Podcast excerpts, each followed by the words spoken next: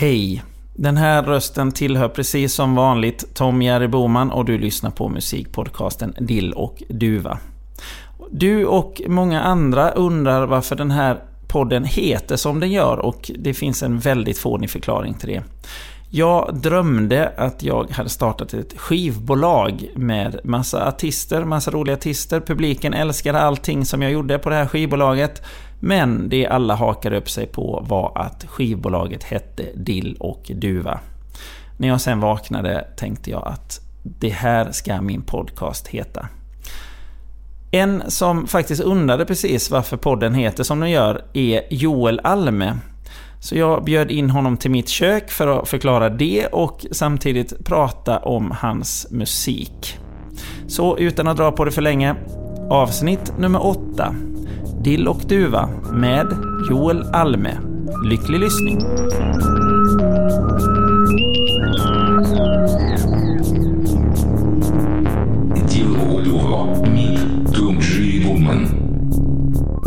Du är ju precis uppe in i och turnerar och sånt just nu med nya skivan.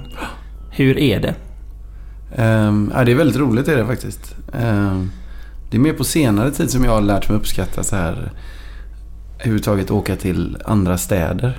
Ja. Jag har varit så här trygghets... Jag har inte velat överhuvudtaget flytta på mig. Så där. Ehm, men nu så har det varit just att... Och sen får man åka med sina bästa kompisar. Så man åker till liksom alla Sveriges städer på olika sätt. Och har en lite mer...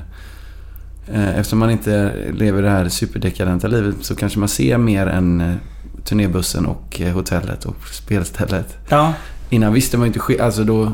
Det var upp... Turnébussen öppnades upp och sen bara ramlade man ut till eh, hotellet och, och sen ramlade man ner till spelstället och sen ramlade man upp till hotellrummet. nu kan man gå omkring i, i städerna och liksom... Så det, ja, det, är- det är väldigt roligt. är det något, eh, något speciellt ställe som har varit, som du har sett på vägen nu? Eh, Kalmar gillar jag väldigt mycket. Mm, jag satt efter... Vi spelade i Kalmar så gick jag... Efter bandet, resterande bandet åker till Göteborg Ja, och jag åker till Stockholm så satt jag eh, på Kalmar station en timme. Och det var så här vårsol och ja, jag satt och läste en, ganska dålig tidning. Men eh, det var väldigt härlig känsla bara. ja. Faktiskt. Stationen där ligger, den ligger precis Ja. nere vid vattnet liksom. Ja, Det är ju rätt fint där liksom.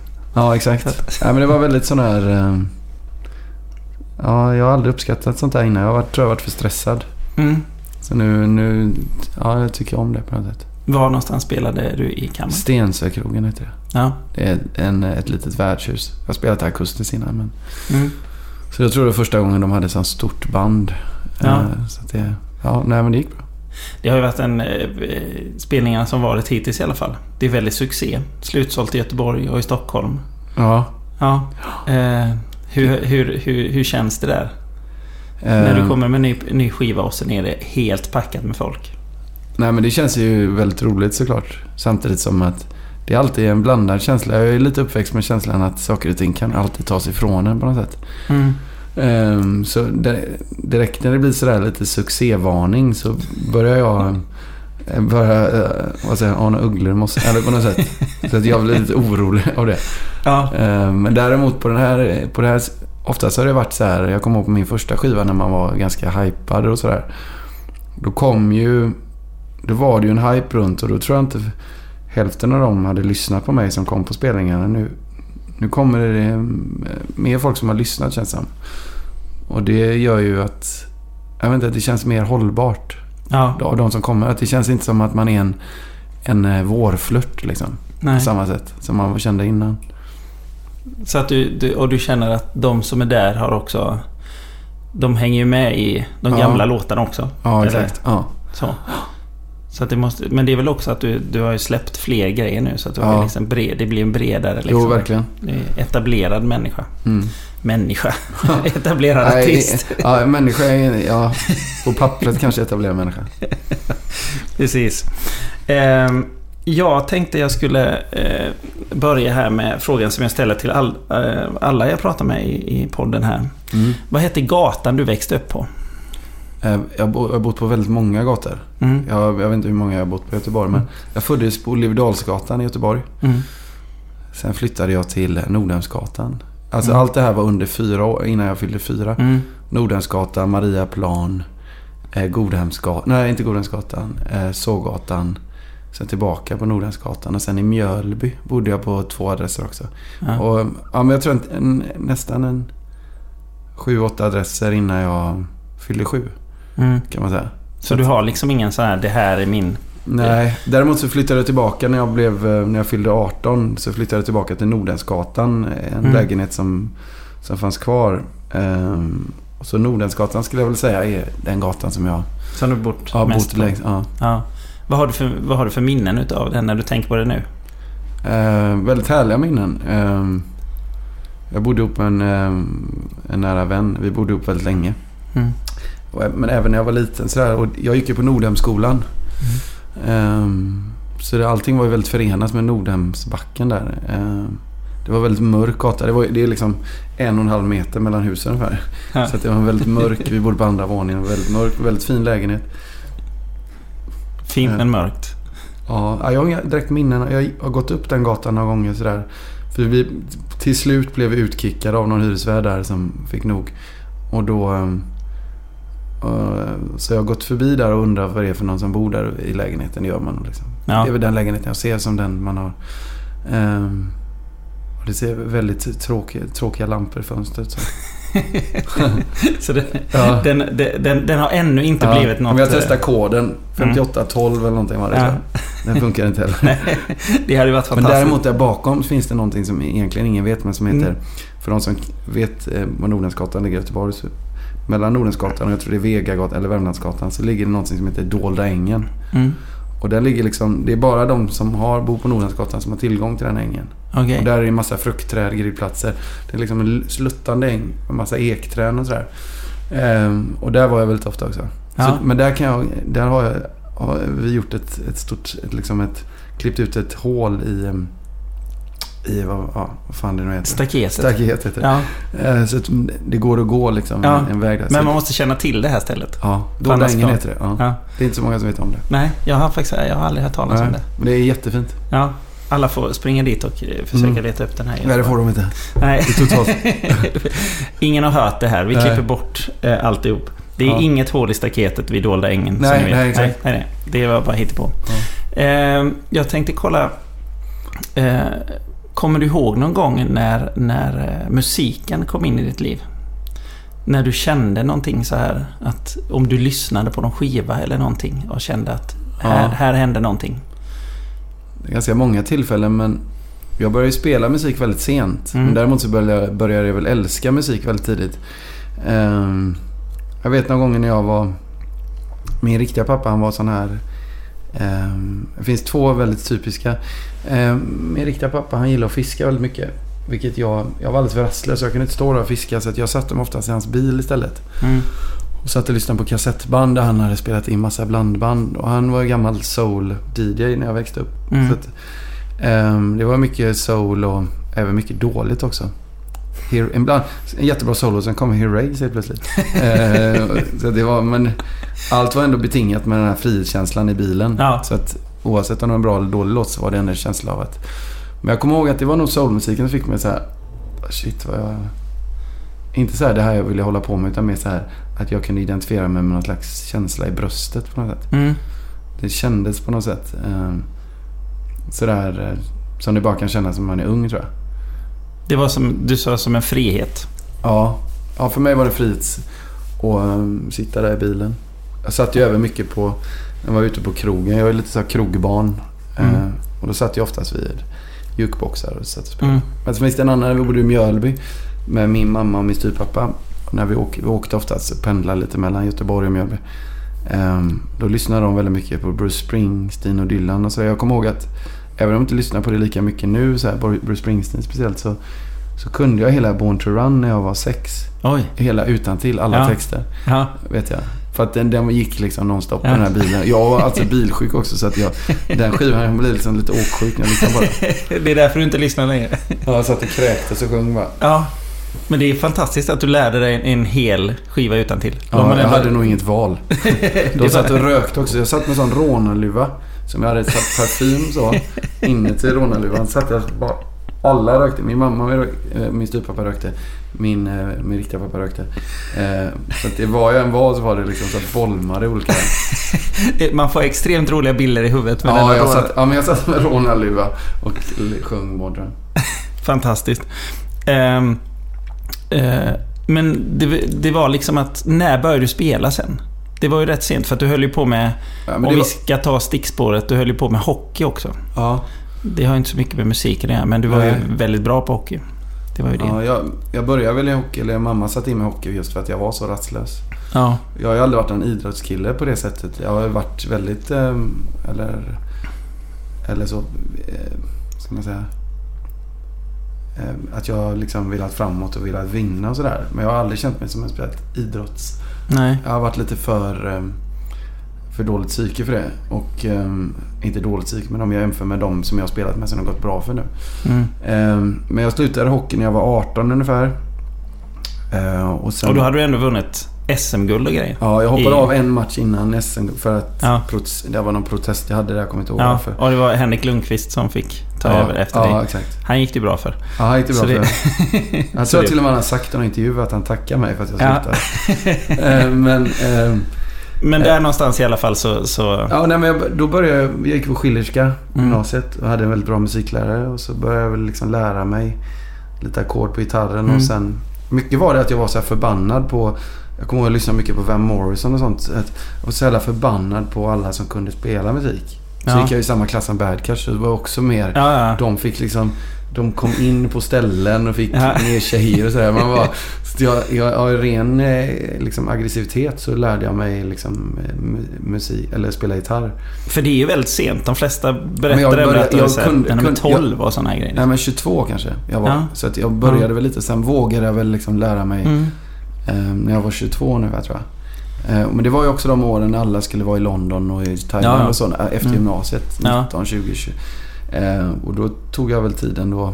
Eftersom jag s- inte ville röra på mig så mycket så, så tog jag tiden på mig att sätta mig och spela Mm. eh, och lära mig sådär. Väldigt mål, målmedvetet då. Ja, men det var ju nog en av de bästa tiderna i mitt liv tror jag. Ja. När jag satt där.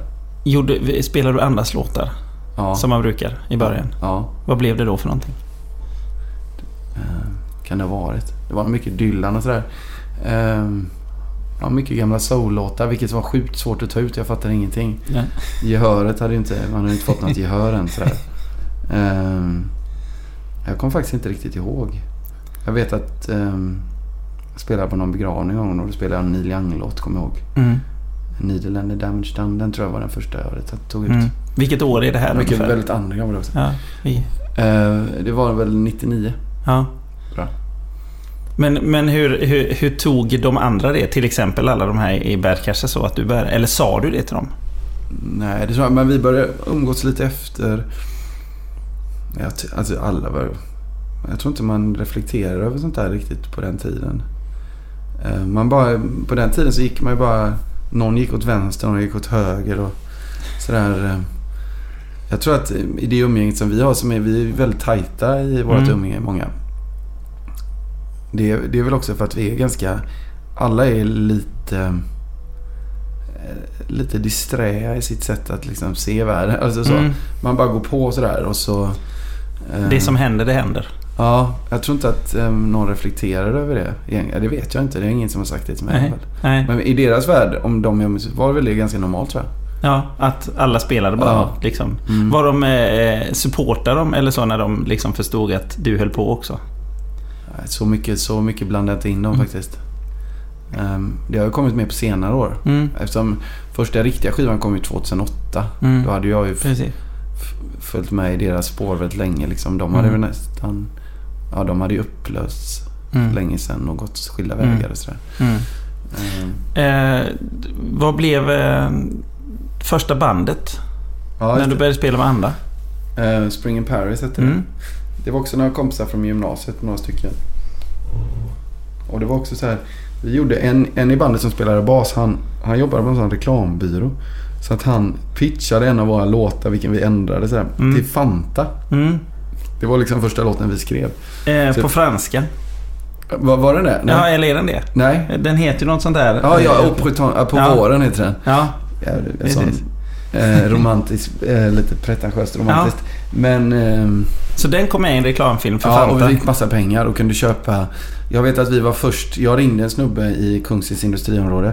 Som, och det var första lokalen som uthyrdes till liksom. Han trodde att vi var bara ett, ett liksom ett, eh, ett ehm, Ja, ungefär också en reklambyrå som satt och Ja. skruvade lite låtar. Men Ja. egentligen gjorde vi det till en replokal. Ja. Efter det kom det massa så här.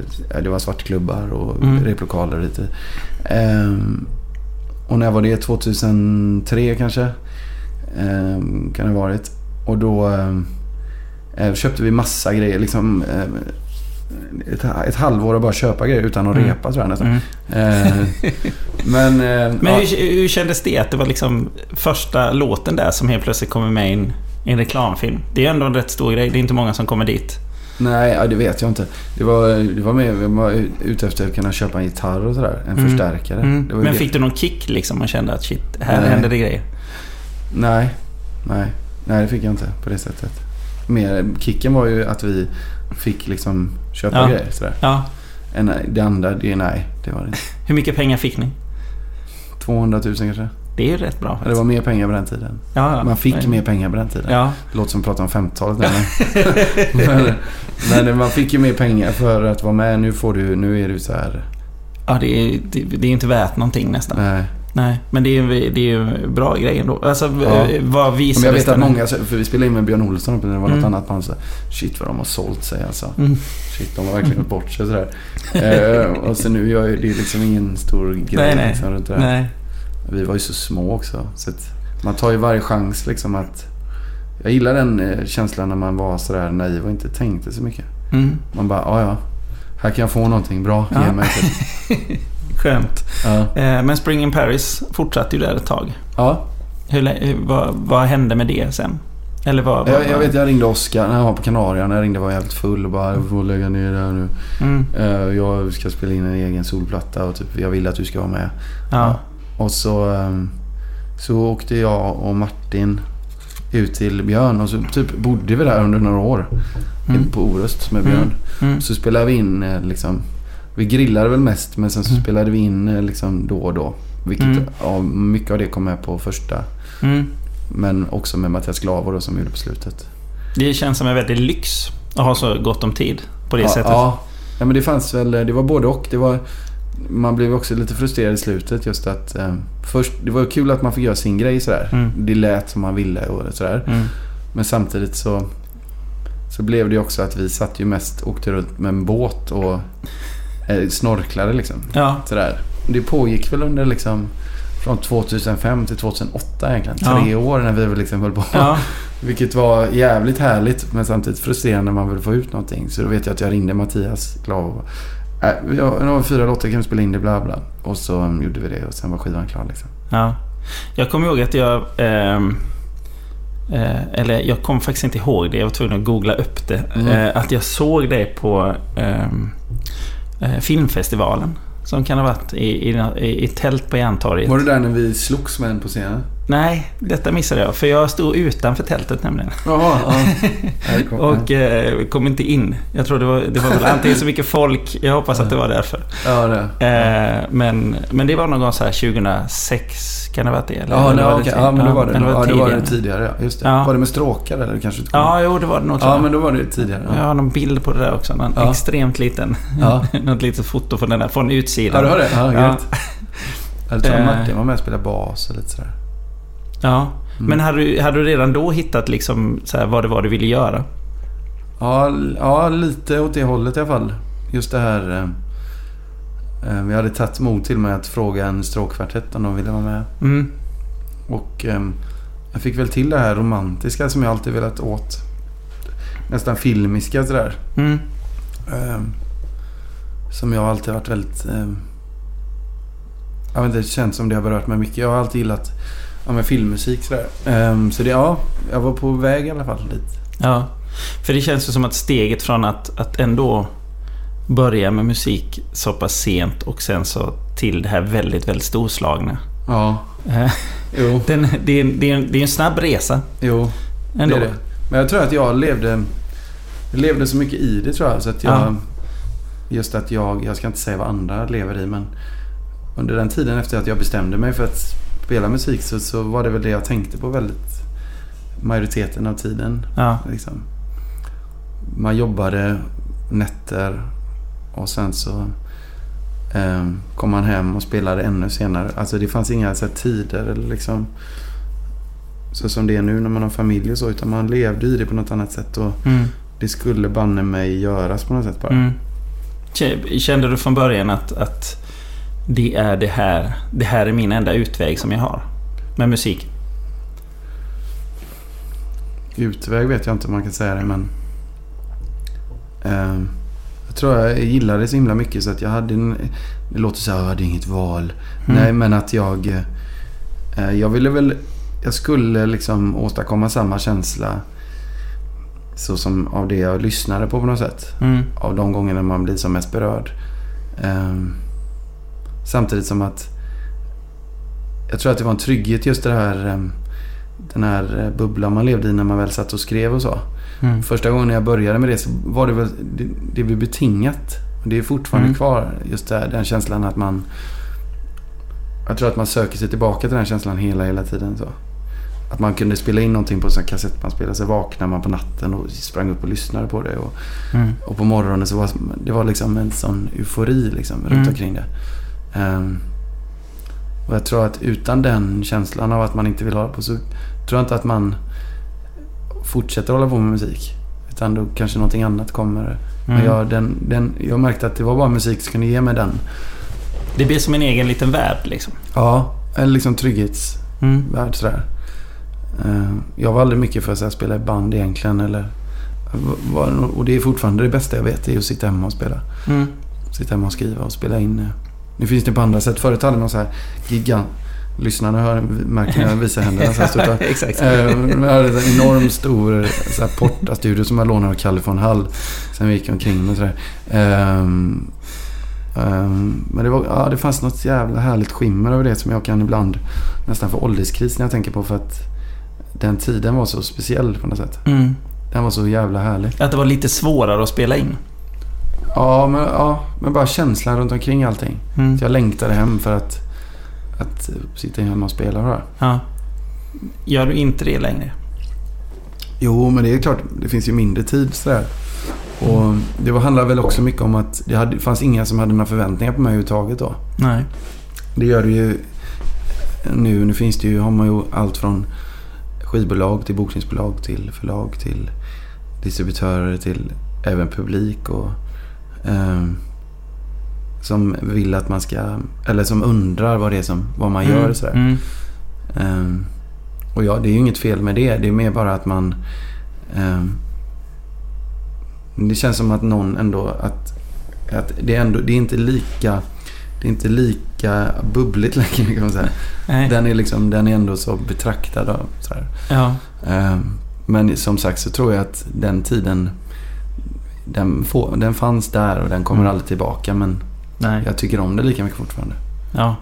Det Men det vet väl du? Alltså du nu Ja. kommer på vad du vill göra. Den Ja, känslan bara. Precis. Och så Den gör är, man det. Ja. Den, Den är, den kommer ju ofta bara en gång i livet Ja. tänker jag. Ja. Eller vissa kan få den två gånger. Ja, ja. De flesta hittar ju en grej och sen så Ja. är det det liksom. Ja, När de nu hittar den. Det kan vara när de är 50 också liksom. Det är Exakt. vissa som blir så här helt... ja, Varför har jag inte gjort det här? Det är ju det här jag ska göra. exakt.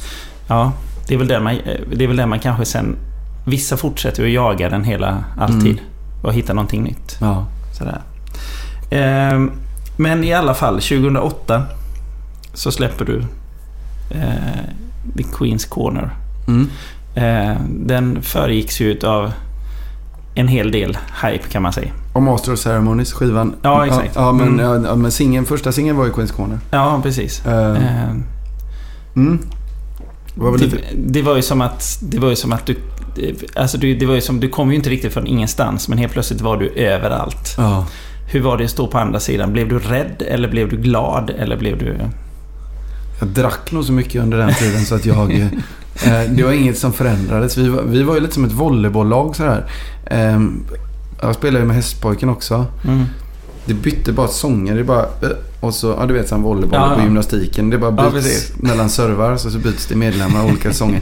Ehm, så det, det var bara en pågående turné kände jag. Och sen, men under den tiden så träffade jag min fru då och då, då hoppade jag av Hästpojken och sket lite i mig i min turné också kan man säga. Mm. Jag kände väl att jag hade fått nog av det där. Mm. Ehm, Så att, ehm, det var jättekul i början så där, att det blev sån uppståndelse och sådana saker. Men man, man, så när man ser tillbaka på det så och jag lyssnar på skivan så älskar jag ju många av låtarna. Mm. Men samtidigt så kan jag inte komma undan känslan av att det släpptes på ett coolt skivbolag och att det var liksom rätt människor som tyckte om Mm. det. Och att, att det var... Det som jag gör nu så... Eh, det har fått ta den tiden på något sätt. Så som vi snackade Mm. om på Debaser Mm. också. Att man känner att folk har lärt känna en på något sätt. Mm. Än att bara tycka att man är en del av något coolt liksom. Mm. Någon cool tidning som skriver om en eller Ja. sådär. Och jag tror Men, att... men, men, men känner du när du tittar tillbaka eller lyssnar tillbaka på, på, på skivan, känner du dig stolt över den? Ja, det tror jag. Jag, tror jag, men jag känner mig stolt över Spring in Paris också. Mm. Även om jag tycker att vissa av låtarna inte är det. Men, re- det är ju liksom resan dit på något sätt. Mm. Sådär. Eh, jag kommer ihåg att jag gjorde en intervju med DN någon gång. Så, var det, ehm, så sa jag att, ja hur, hur känner du nu liksom? Ja, jag har blivit sämre vet jag att jag sa. Mm. Men det var ju lite det vi snackade om. Att man har blivit lite mer... eh, Man ser hur saker och ting fungerar på Mm. ett annat sätt nu. Mm. Och det, och det som kan jag, det jag kan känna mig stolt över är att man gör saker och ting utan att, utan att någon liksom... Att man gör det av egen fri vilja liksom. Ja. Det gör man ju nu också men man, är inte inne, man var aldrig inne i ett hjul. Man gjorde det liksom ur ungdomens kraft bara. Mm, Av mm. det. Så att, eh, och att man gjorde det ändå. Och Mm. fullföljde saker och ting. Det tyckte jag Mm. var ganska... Det kan jag känna mig stolt över. Även jävligt roligt. Fan vad roligt man hade det och sådär. Mm. Utan, alltså, utan att det var någon som egentligen sa till att nu ska du göra det Nej. här. Eller nu finns det... Den Nej. där förväntan Ja. finns ju inte där. Ja, man gjorde det för att hänga. Man gjorde det Ja. för att liksom vara ute och festa och spela på ställen och åka ut i Ja. Sverige. Och, alltså, Ja. med massa olika anledningar liksom. Men, eh, eh, men där sa du också någonstans att när du har släppt den här eh, första skivan eh, så känner du dig trött på alltihop. Ja, just det här dekadensen runt. Jag bodde i någon konstig lokal. ehm, som... eh, jag hade väl liksom ingen struktur runt omkring mig riktigt. Nej. Man hade liksom... Man hade lagt allting på ett kort. Och så hade man glömt av så mycket annat sådär. Mm. Och då kände jag väl att när jag träffade, ja, när jag träffade min tjej så... Att vi... eh, Att det var dags för mig att liksom leva lugnt ett tag. Mm. Och då gick det inte riktigt att turnera och sådana saker. Så jag, det blev väl mer eh, att jag struntade i det hela och gick Mm. tillbaka till det där bara sitta hemma och spela gitarr. Mm. Istället faktiskt. Än att fullfölja någon slags så här... Eh, jag vet att jag sket i hur vi spelade och så. Man kunde vara så jävla hur full som helst och bara strunta i allting. Mm. Jag sket fullständigt i det. Mm. Um, och det gjorde också att jag började väl söka mig tillbaka till det jag brydde mig om lite mer efter ett tag. Mm. Faktiskt. Som var vad? Ja, sitta hemma och spela och... Mm. Ja, Jag vet inte, att det, det var inte roligt längre bara. Faktiskt. Men ändå så... så eh, det kommer ju ändå... Eh, du fortsätter ju skriva Mm. musik och göra musik ändå. Mm. Eh, för två år senare kommer ju nästa skiva. Ja, Waiting for the Bells. Ja. Eh, vad... Hur kände du inför den? Då det, var du- ganska, det var ganska nervöst. Jag fick ett nytt skivbolag och sådär. Mm. Eh, som var väldigt härligt. Väldigt schyssta personer och sådär. Eh, men det kändes väldigt pressande. Kommer Mm. ihåg. För då hade du förvä- då, där fanns ju förväntan då. Ja. Att här, här var debutalbumet som var Ja. så här stort och slå överallt. Och, Ja, och nu kommer, nu kommer nästa liksom. Ja, det var väl där man lärde sig den här bubblan då av att, av den här hype-bubblan. Mm. Av att saker och ting inte är... Att det skapar förväntningar då som att man aldrig kan... Man kan ju aldrig liksom... Första kvällen på Skansen med första kyssen. Det går ju inte att gå upp dit igen och kyssas igen och det blir lika bra som första. Nej. Alltså det är ju lite sådär... Mm. ehm, utan... ehm, så att där lärde jag mig väl det av den skivan. Jag trodde väl lite att det skulle liksom... Ja, det är väl, nu, går det, nu är det bara upp ett mål. Det är bara att liksom Mm. fortsätta. Men det är klart att det, vissa tyckte väl att den var lite så här... Ah, det här var inte som vi hade tänkt oss och så. Mm. Hur, hur, hur kom den till? Eftersom den, den första där tog flera år att spela in under någon Ja. sorts lösa former. eh, Waiting for the Bells. Hur, hur kom den till?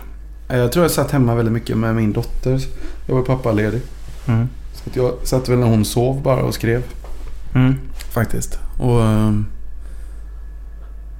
Ja, det var nog det... ehm, Jag satt mycket så här i demorna så hör man så här barnskrik och så här... Eh, alltså på alla... Mm.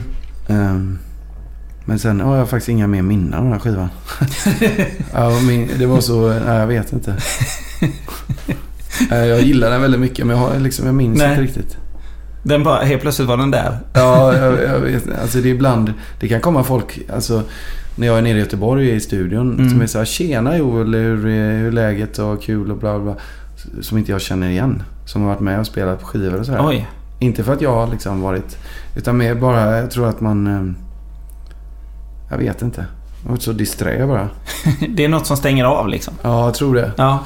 Att min blir... hjärna liksom tar bort vissa saker sådär bara. Ja. Så, men det känns ju väldigt eh, ocharmig sida kan man säga. Det kan bli, det kan bli väldigt, väldigt konstiga situationer i så fall. Om någon Jo, har ja, liksom... man försöker... Ja, ja, kul. Ja, så här. Vad fan är det? Gud. Eh, just det. Eh, innan den där, eller i samband med den, eller vad man ska säga, så Mm. eh, gör du ju också eh, eh, Blåvitts låt. Mm. Eh, Snart skiner Poseidon. Mm. Eh, som från början är en... en Ja, Young ett ljus. Ja, exakt. Ja. skivan. eh, hur, hur gick det till när du fick, fick detta uppdrag, som ändå är ett rätt stort uppdrag att göra en sån, eller göra... Eh, i, i några, ja, i, av några vänner som jag känner så deras... Jag tror det var deras storebrorsor som är ganska delaktiga i IFKs, eh, ska man säga, supporterklubb. Mm. Eh, de... Det var också att de byggde ju en ny, ny Gamla Ullevi då. Ja, precis. Mm. Så har de väl länge letat efter en ny låt. Mm. Så var det väl en av dem som gillar Young som ett ljus som sa så här, Fan kan inte du göra en, en svensk text på den här så skickar vi in den och så ser Ja. vi liksom. Ja.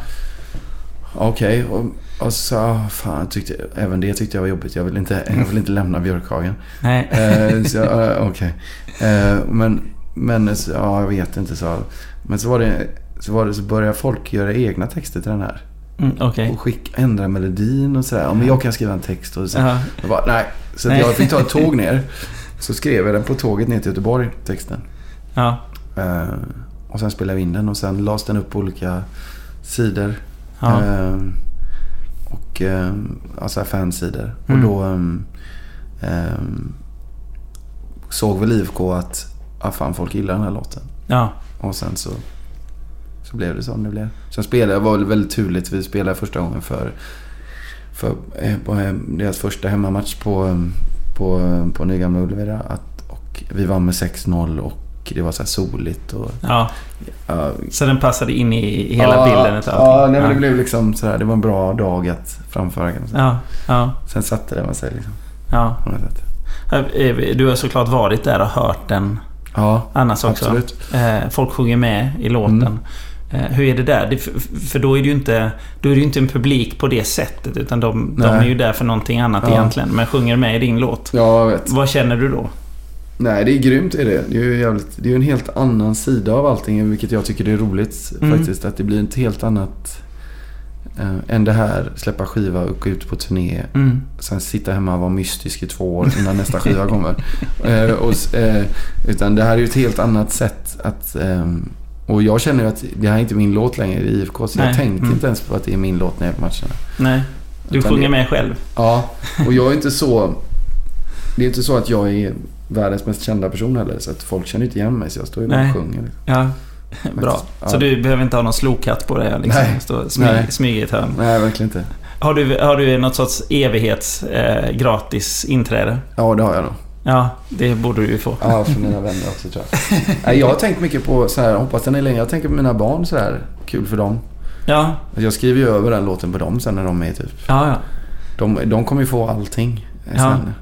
Eh, när, jag, när jag hoppas att de tjänar pengar på det. Och liksom. Ja. In, inte att det blir som, eh, så här, vad heter den, Om en pojke. Han den där, jag vet inte om du kommer ihåg den filmen. Nej. Det är en kille som lever på, så här, rätt, eller lever på, mm, på sin pappas gamla jullåt.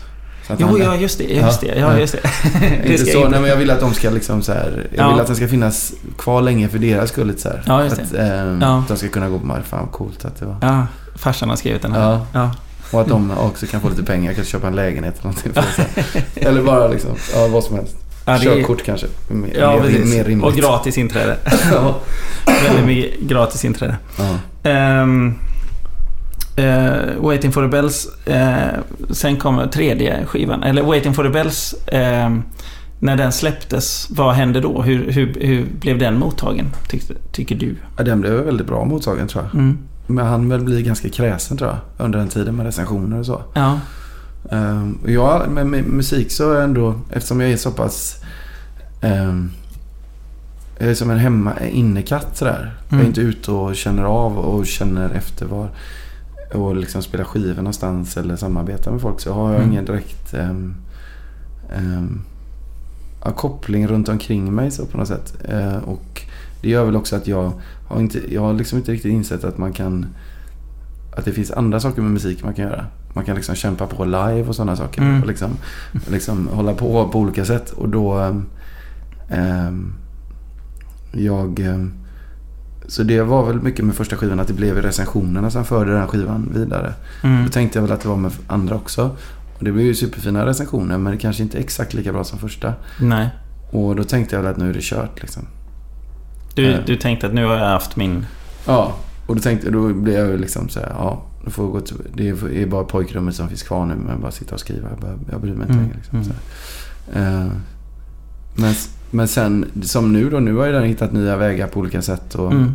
Samtidigt som det här vi pratade om förut med Spring in Paris, att allt man gör är ju någon slags, man kan säga, man kanske kunde gjort det där annorlunda. Alltså, men jag, om jag får ändå säga en sak så vet jag att jag hade aldrig kunnat göra någonting annorlunda. Vad jag än, hur jag än hade vridit och vändit på det så hade det... Hade jag fått gå tillbaka nu hade det blivit samma skiva ändå tror jag. Mm. För att det var som det var då liksom. Mm. På något sätt.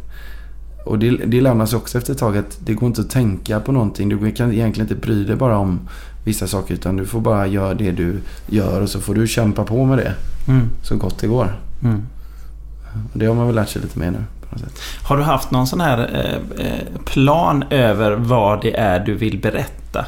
Alltså någon sån här övergripande tanke med din musik? Nej, jag tror att det har handlat mer om att jag ska känna att jag lever i en finare värld Mm. än vad, än vad jag kanske kände att jag levde i. Sådär. Jag tror att jag vill förgylla min egen värld mer. Mm. Liksom. Tror jag. Det är väl därför det har varit så himla romantiskt och så. Ja. För att jag har velat att det ska... Jag har velat känna de känslorna själv liksom, Mm. på något sätt. Det känns ju som nu när du berättar det att, att du har en, en dyster syn på verkligheten. Ja, nej, det, jag har inte dyster syn på verkligheten. Har jag, inte. jag har... ehm, Just att, du, att, du ska, att du skapar dig din egen liksom på Ja. något vis. Ja, men jag tror att man har väl haft... ehm, det är klart att man har haft sina... Sina, sina dagar liksom. Mm. Ehm, och det kanske inte alltid varit så lätt. Och då har man väl försökt att göra det finare på något sätt. Det är väl det som har gjort att man har liksom tyckt att livet har varit så här värt på något sätt. Ehm, just musiken och så, Mm. tror jag. För min del. Jag tror att många gör det. Ja. Det är klart, alltså, ja man går ju runt och dagdrömmer på något vis. Liksom. Ja. Eh, skulle du kalla det för att det är det du gör när du skriver? ja, lite kan man väl säga. Absolut. Ehm, Är det, en, är, det en, är det en värld som du skulle vilja att andra hade? nej. Bara att jag. Ja, Faktiskt. bara du. Ja, men i alla fall i början var det väl så. Um, ja, den var väl lite egocentrerad. Ehm, jag vet inte. När man var yngre så var det så, alltså andra saker som gällde. Liksom, Ehm, det var inte så att jag ville imponera med musiken. Jag ville nog bara, som du säger, drömma mig bort i det där på något sätt. Mm. Det var därför jag har valt att egentligen aldrig... Jag har aldrig träffat folk på dagtid eller... Jag, liksom, jag har aldrig klarat av det egentligen. Eller sådär. Jag har alltid, alltid försökt, varit så mycket ensam det bara går. Mm. Ehm, och sen bygga upp någon slags... Uh, någonting fint runt omkring det på något sätt tror jag. Hur, är det, hur, är det då? Att, att, eh, eh, du sa att du tröttnade på turnén där och sen kommer nästa skiva och då var du ute och spelade igen. Ja, Om du, Då- om du vill vara så mycket ensam, hur är det då? Att, att det blir lite ambivalent. Det blir ju det här konstiga glappet mellan det här... ehm, man förstår, jag lämnar Björkhagen om jag måste kanske en gång var tredje månad. Oj. Och träffar ingen. Alltså, ja, det är inte så att jag... Eh, och då är det verkligen ingen sådär. Och det, Mm. för mig är det lugnt, för så har jag levt mitt liv liksom. Mm. Och då blir det ett stort glapp för mig att eh, när skivan väl släpps att göra alla de här grejerna. Så jag märkte i att jag kan ha svårt att prata och förstå vad andra sa. Alltså det, Oj. jag har levt ja, men verkligen bara med min fru sådär. Jaha. Eh, som han i Skrotnissans vänner, han i fyren där. Jag är lite irriterad när Du, folk knackar på dörren. den, du är den i Björkhagen. Ja, Ja. lite utan fyr då. Ja. Nej, men jag tror samtidigt som att jag kände att den tiden speciellt... Nu pratar vi ju liksom utifrån skivor så här, Mm, vad mitt liv mm. är utifrån min musik. Så här. Mm, precis. Det, är ju en an, då, det är en annan vinkel av det hela. Mm, Liksom. Jag, har mm. inte tänk, jag tänker ju väldigt mycket på hur man mår. Alltså, Mm. det blir ju så. Jag Ja. hade ju inte suttit här om inte jag haft spelat musik. Så, då. Nej. Ehm, så att... Jag vet inte, det är svårt att förklara men... ehm, ja, det, har varit, ehm, det, har varit, det har varit svårt till en början men nu så har jag blivit lite mer socialt. ehm, eh, liksom, ja, det låter som att jag har varit värsta kufen men kanske lite så. Men nu, nu känner jag mig lite mer tryggare med att liksom... På samma sätt som det jag sa om Kalmar, att jag uppskattar andra saker mer. Ja. Innan så... Utanför Björ- Björkhagen. Ja, ja, men, ja, på något sätt. Ja. Vilket, har du något så här eh, speciellt ställe i Björkhagen som du känner är så här, här är det gött? Utegymmet. Ja. vid eh, Kärrtorps IP. Ja. Ehm, men jag tror när jag bestämde mig för att börja springa mycket och sådär så blev, jag... Jag tror att det är mycket det som har gjort att jag mår bättre. Att jag eh, får igång endorfiner och är lite sådär. Mm. Ehm, så jag springer nästa... Ja, de dagarna jag, som jag kan. Så det kan ju bli en fyra, fem dagar i veckan. Mm. Så jag springer bara och springer, springer, springer. Det är jag och en gubbe med alltså världens största bok. Eh, som springer och läser den här boken samtidigt. Han är kanske Han springer och läser. 203 år gammal. Han springer, han springer och läser. Så, springer, han tar ena, vä- ena, ena hållet på slingan och jag tar andra. Så vi möts hela tiden. Och varje gång så försöker jag liksom se vad det är för jävla bok han läser. Och han springer, han är ju helt inne i sin, Han är ju som professor Kalkyl liksom. Ja. Springer runt med den här boken och jag kommer Det här låter helt livsfarligt. så att, jag, eh, men han har, jag vet, han har ingen aning vem jag är liksom, även fast jag ser honom nästan varje dag. Nej. Han springer, jag fattar inte att han orkar bära den här jävla boken heller. Det är väl någon slags så här, i hans egna de, formler för någonting han försöker komma på. Det här låter som en... eh, Man vill gå dit och kolla på detta. Ja, ja, han är helt otrolig alltså. Supersmal. Man märker att han har, han är som, han, är, han har ett sånt liv som Forrest Gump har en del av, sin, Ja, ja. av filmen. Ja. Att han bara springer liksom. Ja. Jag vet inte om han slutar springa överhuvudtaget. Men han... Eh, eh, Eftersom han läser samtidigt så blir det liksom någon sån där... Ja, men nu då så har det blivit lite obehagligt för nu är det så himla många som... eh, Nu är det väldigt... Nu, nu när solen kommer fram, då är det jättemycket folk där på utegymmet. Ja. Jag är ju på utegymmet även när det är is. Jaha, jag ligger ja. alltså och kör bänkpress alltså i snö och sådär. Ja. Eh, och, men nu så kommer alla barnfamiljer som du vet när barnen sover ska de ut och Mm. springa och prata bara om barn. Jag blir så irriterad. Man står där och försöker bara vara lugn. Ja. Och så är många, jag gillar inte att gå på gym heller så det, Men det är många så här, speciellt killar då med så här hörlurar som bara står och stönar och håller på. Så jag funderar på att bygga ett eget gym någonstans. Jag kommer inte ens ihåg vad din fråga var men... Nej, jag, Det var jag, jag, det, var var, det var, det var favoritplats var bästa... det. Favoritplatsen var utegymmet. Ja, just har vi konstaterat. Eh, om vi eh, backar tillbaka lite till, till eh, musiken. Mm. Eh, eh, vi har pratat om Waiting for the Bells. Eh, och sen eh, går det ytterligare två år. Eh, Mm. Är det två år du behöver på dig för att få ihop allting? Till en ny Nej. skiva? Nej, jag tror bara att det är... Eh, min fru som är ihop med hon jobbar med PR mycket och jobbar mycket Mm. med skivbolag och sådär. Så hon, jag tror att man är, har gått in i en så här att ska, man ska släppa varannat år sådär. Inom cykel? är det Liksom. Ja, det är någon cykel sådär. Och, och det, är väl, det är väl någon slags... ehm, man har någon deadline inom sig att man ska Mm. vara klar till det. Så vilket det kan vara bra. Hur, mycket, hur, hur mycket låtar skriver du till en skiva? Nej, men det, ja, det är väl ganska mycket sådär. 50 kanske. Mm. 50 låtar och massa skisser olika. På Hur, hur, hur får du ner det sen till sådär 10-12 låtar? Hur, hur oftast är det i studion man håller på Ja. och så känner man väl vart det bär hän på något sätt. Mm. Så märker man pö om pö vad det är som passar och vad som behövs Mm. och så. Mm. Jag tänker fortfarande väldigt mycket skiva. Ja. Jag tänker, jag har aldrig tänkt sådär utan jag tänker alltid skiv, skiva. Mm. Efter den låten kommer en annan låt. Eller då ska det vara en sån låt. Och, fan det kan inte vara för mycket här. Och, alltså man har lärt sig det på något sätt. Mm. Tänker du ett koncept också för varje skiva? Att det här ska Ja. röra sig i, det- i Det ska den finnas här... en röd tråd Ja. har jag tänkt. I sound och melodimässigt. Så. Mm. Um, annars får jag lite som Rain man får när han inte vill flyga. Att jag får, jag får liksom ont i huvudet så jag slår. eller Jag blir lite så här. Eh, Men jag börjar komma ut ur det lite också faktiskt. Ja, när det, alltså Ja, när ja. det inte stämmer riktigt. Att det är Nej. någonting som skaver någonstans. När man Ja. märker väldigt tydligt hur, att man är sin egna värsta fiende på många sätt och vis. Ja. Ehm,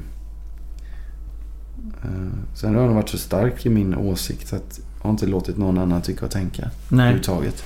Nej. Det är väldigt få som, som jag känner jag litar på med det där. Faktiskt. Och Du är, du är väldigt så även när du spelar in eller när vi spelar in. Ja. Att det är, du bestämmer liksom. Ja, men jag är inte sån diktator är jag inte. Däremot så kan jag gå runt och vrida på mig så här. Folk ser, nej men jag ser att du inte är där. Ja. Så, Så folk jag- fattar ändå. Ja, så så här, nu, okej då typ. Men vi har ju inte sådär gemytlig stämning. Vi känner varandra så jävla bra allihopa. Mm. Spelat med Mattias Glav och alla går ju runt. Vi, vi bråkar oavbrutet. På något Okej. sätt, vilket som Ja. är skönt. Istället Ja. för att det är sådär jättetrevligt och man är sådär ja. myser och håller på. Eh, utan här är det istället så här, vad fan jag ska ju faktiskt hämta mina barn nu. Nu får ni fan skärpa er. Och det, Ja. Fan vad du spelar dåligt. Och, eh, det, det är ja, Ja. 70% av tiden i studion är när egentligen vi bara... Eh, att man är så frustrerad på varandra. Ehm, Men det kommer ju någonting bra till det. För att om alla hade varit glada och snälla Ja. hela tiden. Då hade det bara blivit någon sorts Ja. ingenting förmodligen. Eller det hade blivit något Ja. men inte så, inte så spännande liksom. nej, finns ingen, ingen tension i det liksom. nej, nej, men så är det nog. Mm. Man vågar ju säga det till varandra också. Eftersom man har känt varandra. Ja. Man vågar ju liksom... Ingen som... Ingen, är, det, är det många sådana här... Folk eh, stormar ut ur dörren och sådana? Är det ja, det då? kan hända. Faktiskt. Att eh, någon bara tar bilen och drar. Mm. Och sen är det, är det glömt dagen efter. Ja, nej, inte så. Man, oftast de, man vet ju att man... är Är alla idioter så vet man ju det. Det blir liksom så här. Jag känner inte att någon av oss inte är idioter. Det är ju alla är ju likadana liksom. Ja.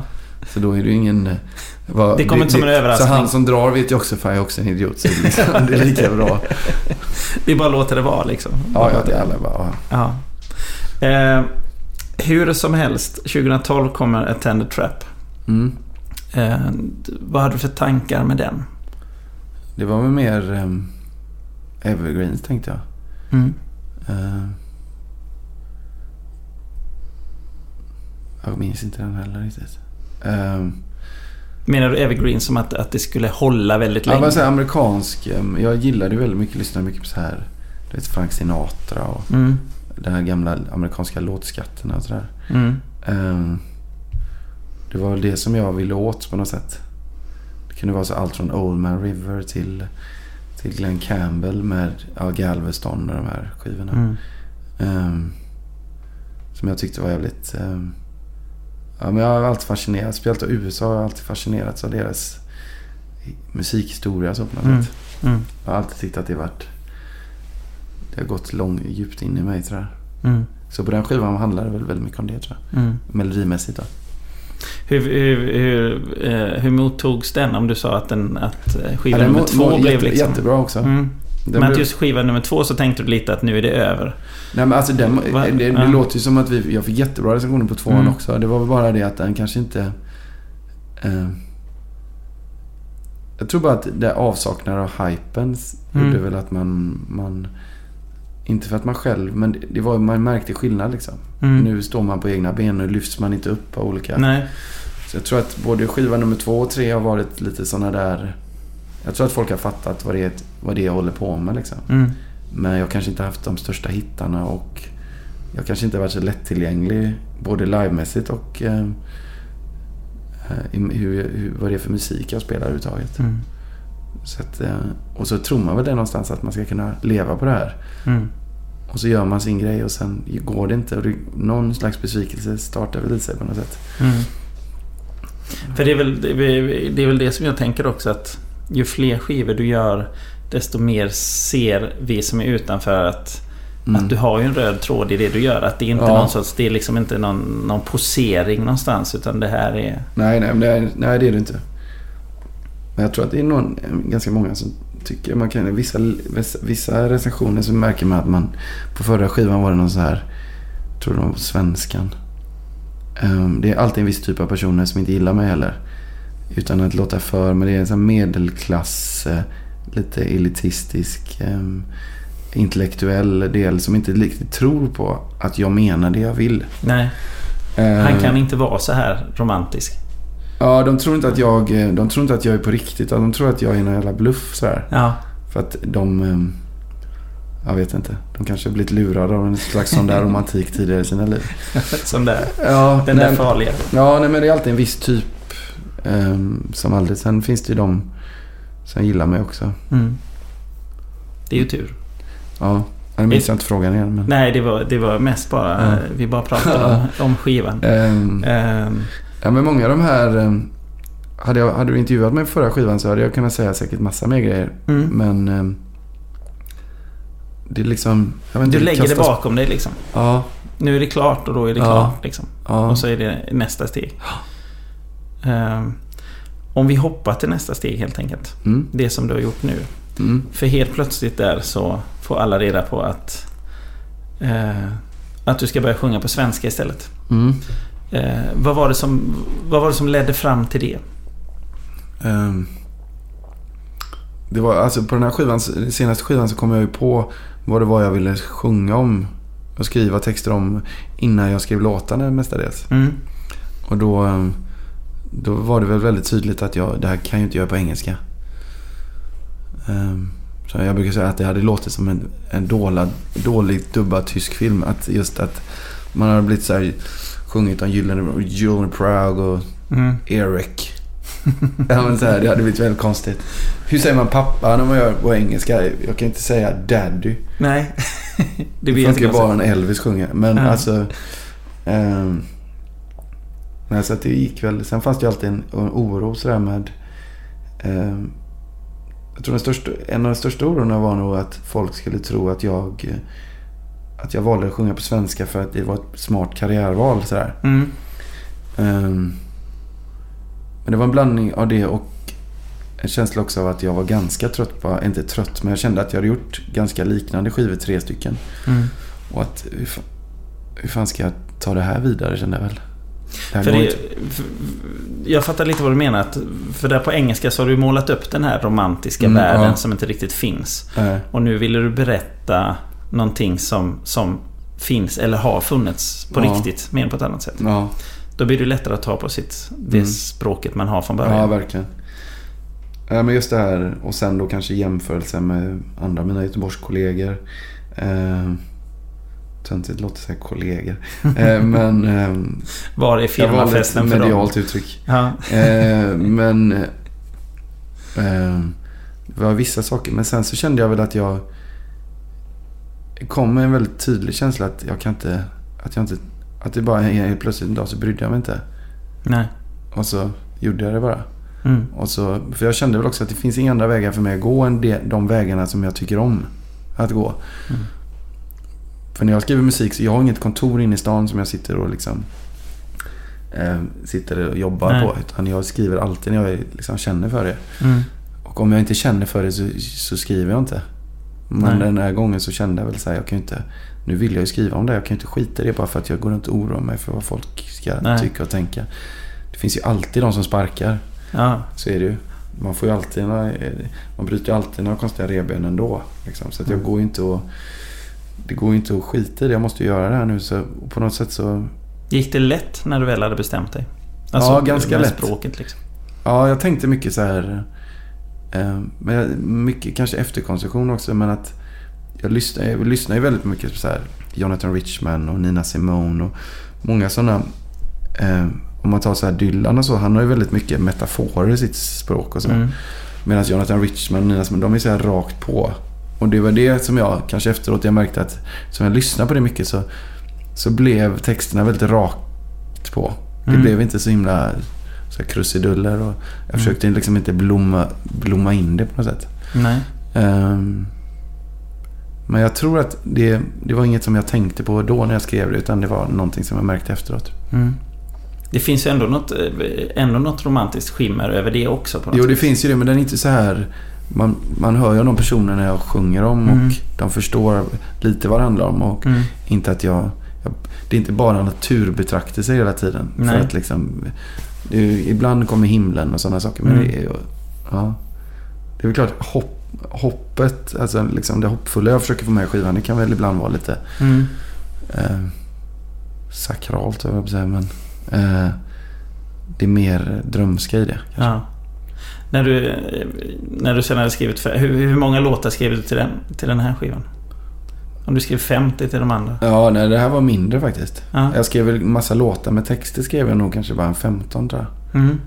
Ehm, ja. Var det för att du var så fokuserad på att du visste... Ja, redan och från början, ovan att så här? skriva upp svenska. Så det, Ja. det var svårt.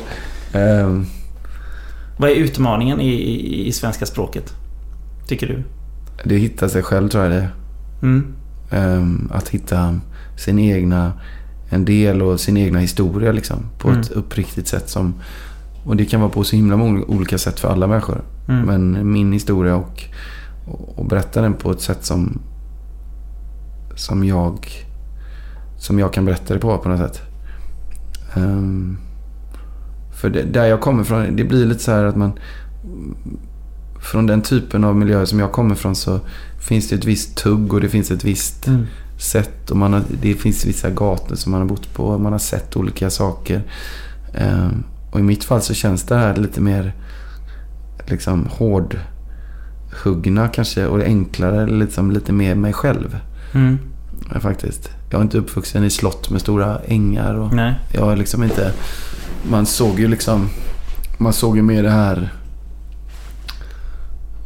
Ja men gator och ensamma mammor och folk som Mm. kanske inte hade så bra. Eh, och kämpade för att få pengar och... Ja men du vet. Mm. Missbruk och sådana saker. Och så försöker man då... Jag hade ju kunnat göra något jättestorslaget av det där också men det hade ju blivit jättekonstigt.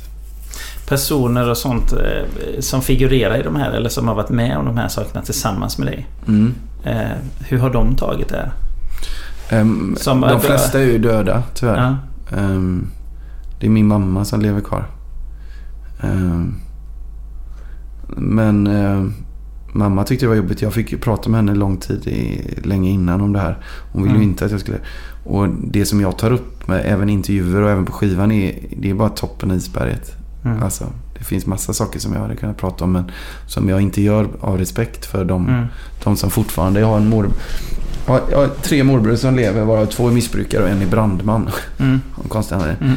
Eh, och de två missbrukarna, de, de skulle väl, de kan, vet väl inte ens vad en tidning är riktigt. Men eh, både min mamma och hennes ena bror då får man ha respekt för. Så Mm. det, är en annan, det är en annan typ av generation. Vet du. Där min mammas generation är fem... Hon är ju född på 50-talet, men både 40 och 50-tal, de- man Mm. pratar inte om saker på samma sätt. Nej. Det är tyst. Mm. Eh, Känner du att det är viktigt att prata om det? Eller att sjunga om det? Skriva om det? Eh, Jag vill, det är viktigt för mig att lite veta vad, att jag är lite så här, man får upp stoltheten lite, att man tar sig någonstans. Mm. Och också att ge mamma och min styvpappa och alla som har överlevt och liksom lite, lite jävla stolthet för det de... Mm. Och att kanske våga börja prata om det. I Mm. alla fall i familjen. Mm. Med oss sådär, att man känner att det inte är skam utan det är, det är någonting annat. Så. Känner du att det här har varit som någon nästan eh, terapi att skriva det här? Ja det, ja, det har väl säkert varit. Jag mådde jävligt dåligt så här. Både mycket fysiska saker. Ja, problem med magen och, och Mm. liksom alla konstiga krämpor man kan få. Och, ja, mycket yrsel och mycket panikångest och mycket, ja, mycket sådär eh, nästan svimningsgrejer som, som jag tror att det är när kroppen liksom släpper ut saker. Mm. Tror jag. Ja, det har den blivit. Och då känns det skönt att liksom någonstans få det på pränt. Ja, De här historierna. Ja, absolut. Ehm, men för mig, jag tror jag hade mest ångest för vad de som är, lever, vad de tyckte. Mm. Och än vad jag, jag visste att jag, jag vet att jag kan liksom lite stå pall för, eh, eh, för det jag säger liksom. Mm. Men sen om vad folk känner. Det kan jag... Ja, det är en svår balansgång det där. Jag försöker ju göra på skivan, jag försöker ju göra folk rättvisa. På något sätt. Jag Har du försöker- censurerat dig på något? Du sa att det var historier som du inte hade berättat. Ja, det är väldigt mycket som är så sådär, mycket saker man har kunnat skriva om.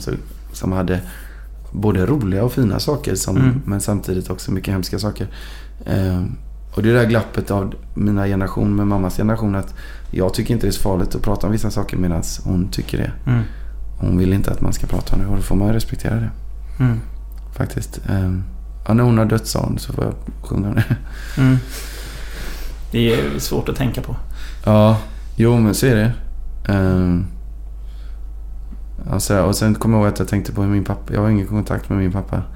Hur han skulle, vad han, vad han tänker. Så här. Jag vet, han bor i något annat land, jag vet inte var han Mm. bor.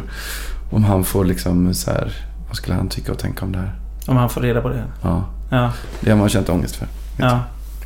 Um, ja, sen min lilla syster kanske. Och sen är mina... Ja, nej men. Jag tror att mycket har med att man själv har familj nu och Mm. man vill att förstå sig på det där. Hur man kan lämna och hur man kan överge och allt sånt där. Mm. Alla svårigheter med allting. Och... Men sen så... Ja, det blir... Ja, det har nog mest med det jag tror Mår du bättre nu när du, när du har släppt ut det här? jag. Eh, I det offentliga om man säger så. jag vet jag inte faktiskt. Nu är man ju inne i en sån här konstig period. Kanske, kanske lång tid efteråt. Mm. Eh, det är som lite, jag kan njuta av tanken på våran Spring in Paris-skiva nu. Men det är ganska många år sedan. Ja. Det, är väl, det kan jag känna, det kan jag känna mig så här, Jag kan tänka på den tiden med liksom glädje och så. Mm. Det, man- jag sagt, om tio år kanske. Just nu är man inne i en så himla så. Det ska turneras och det ska... Folk ska tycka och tänka. Och Mm. Man blir inte riktigt lämnad i fred med känslan av vad mamma håller på med. Nej. För hur är det, hur är det där att eh, eftersom det då är väldigt ändå rätt eh, personliga historier. Ja. Eh, när du till exempel spelar som, som på Storan i Göteborg eller Ja. här i Stockholm på Medis. Eh, och så står folk och sjunger med i det. Ja. I de här grejerna och gör det till De gör det till sina, Mm. sina ord. Eh, vad känner du då? Där alla skriver om sina liv. Ja. Det är bara i den här popmusiken. Mm. Så är det ganska eller inte ovanligt, jag vet inte, men att, att man liksom är outar och sådana grejer. Mm. Man var lite orolig att folk skulle vara så här, shit vad han är. Mm. Var liksom, var klet, eller liksom, vad, Mm. vad säger man? Var, alltså som en dokusåpa liksom. Eller Mm. som en så här. men jag tror att alla kan ta till sig det och jag tror att som man märker, alla, alla, alla familjer i hela världen har svårigheter. Mm. Och har haft, upplevt svårigheter på olika sätt och vis. Mm. Vad man än... Ja. Så jag tror att det går att ta till sig saker. Det är som, som eh, Annika Norlin i, i Hello Safe Ride senaste. Hon Ja. sjunger också om det här att alla familjer har en, en någon jobbig historia som ingen riktigt pratar om. Ja, så. Ja. Överallt liksom. Och det är kanske det då som alla känner igen sig på något vis. ja, jag tror jag. Ja. Ehm, sen har jag, jag har inte tänkt på det så mycket. Jag har, jag har varit så nervös innan alla spelningar så jag har liksom inte riktigt kunnat se vad publiken Nej. På med. Så hade jag var så nervös den dagen så att jag åt nästan ingenting. Så precis innan jag skulle spela backa-tiden så höll jag på att svimma för att jag hade så här blodsocker. Oj. Äh, Det var så här. Ehm, och så då fick jag koncentrera mig på det. Ja. Ehm, nej men också det, det jag gillar är då att det blir en viss sorts människor som kommer på spelningar och så uppskattar sånt här. Oftast ehm, det blir på riktigt på ett annat sätt, Mm. känner jag. Ja, man får kontakt på något annat sätt. Innan, ehm, det är lite som om du har ett samtal med någon och så sitter ni bara och gafflar skit och så efter ett tag så blir man trött på det och vill snacka om saker. Men Mm. på samma sätt är det med svenska nu, att det är nästan lättare då. Mm.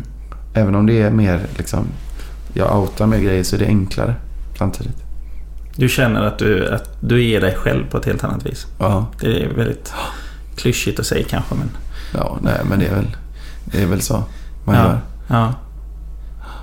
Känner du att, det, att du kommer att fortsätta på det eller har du någon sån tanke att... Jag tror nog att det funkar för mig bäst så Mm. faktiskt. Och det var det som jag... ehm, jag tänkte på den senaste skivan så har jag varit mer inspirerad av andra människor än andra artister och sådär. Mm. Faktiskt mer.